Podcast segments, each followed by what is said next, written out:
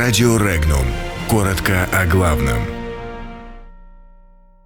В США признали мировое господство российских хакеров. Индия планирует закупить 21 истребитель МиГ-29.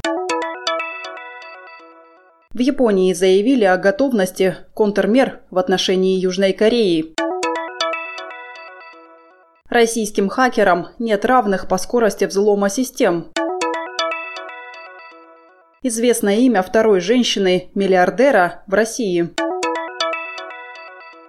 Дело о Рашуковых. Раскрыта схема хищения газа. Россия в ближайшее время может продать Индии крупную партию истребителей МиГ-29. Об этом сообщил заместитель директора Федеральной службы по военно-техническому сотрудничеству Анатолий Пунчук. По его словам, Индия планирует купить 21 военный самолет, но может и больше. Ходе заседания Комитета по бюджетной политике Нижней палаты парламента Японии министр иностранных дел Таро Коно заявил, что у Японии есть что ответить на намерение южнокорейского правительства продать акции японской компании Nippon Steel and Sumitomo Metal. Кона отметил, что первыми контрмерами станет повышение тарифов на корейские товары. Российские хакеры – самые быстрые по времени прорыва, сообщается в отчете экспертов по компьютерной безопасности CrowdStrike.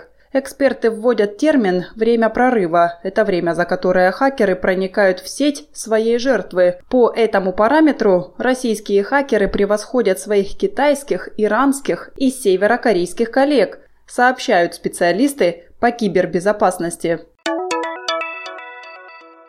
В России появилась вторая женщина-миллиардер. Ей стала владелица интернет-магазина Wildberries Татьяна Бакальчук, пишет Forbes. Новая оценка стоимости компании позволяет оценить состояние Бакальчук более чем в 1 миллиард долларов. Таким образом, Бакальчук стала второй женщиной-миллиардером после главы компании Enteco Management Елены Батуриной.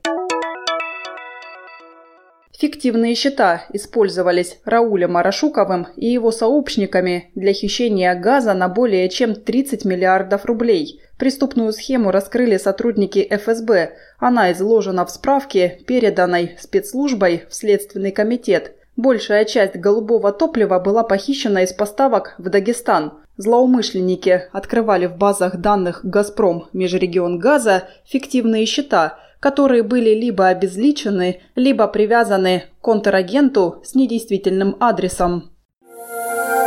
Подробности читайте на сайте Regnum.ru.